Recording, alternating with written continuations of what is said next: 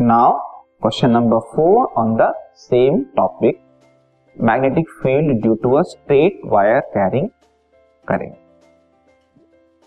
right the rule to determine the direction of magnetic field developed around a long straight conductor when current is passed through it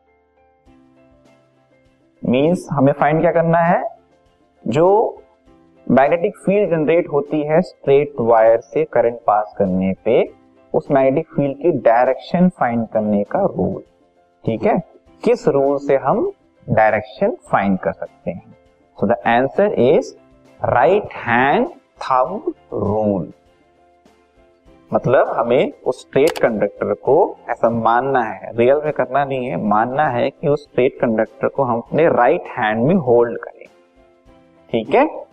तो जो current की direction है, वो thumb indicate करेगा और जिस direction में जो फिंगर्स एनसर्कल हो रहे हैं, वो डायरेक्शन हो जाएगी मैग्नेटिक फ़ील्ड की। अभी जैसे कि एंटी क्लॉकवाइज है राइट अगर आपने करंट को ऐसे होल्ड किया हुआ है सॉरी स्ट्रेट वायर को ऐसे होल्ड किया है करंट की डायरेक्शन अगर ये है तो मैग्नेटिक फ़ील्ड अपवर्ड आएगी। ठीक है? So what is the rule it is the right hand thumb rule को एक्सप्लेन करेंगे हम। आप ये इमेज में देख सकते हो किस तरह से आपको स्ट्रेट कंडक्टर को होल्ड करना है अपने राइट हैंड में।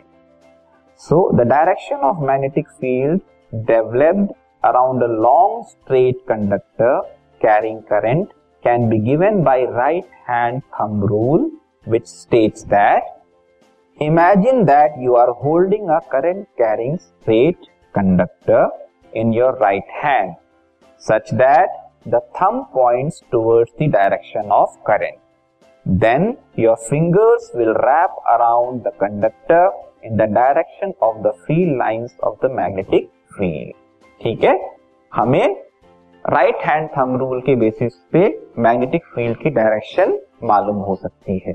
हमें ऐसा मानना है कि उस स्ट्रेट कंडक्टर को हम अपने राइट हैंड में होल्ड कर रहे हैं और थम की जो भी डायरेक्शन मान लीजिए ऐसे हैं थंब की डायरेक्शन इंडिकेट करेगी करंट की डायरेक्शन तो जिस डायरेक्शन में ये जो फिंगर से एनसर्कल होंगे, उसी डायरेक्शन में मैग्नेटिक फ़ील्ड की डायरेक्शन हो जाएगी.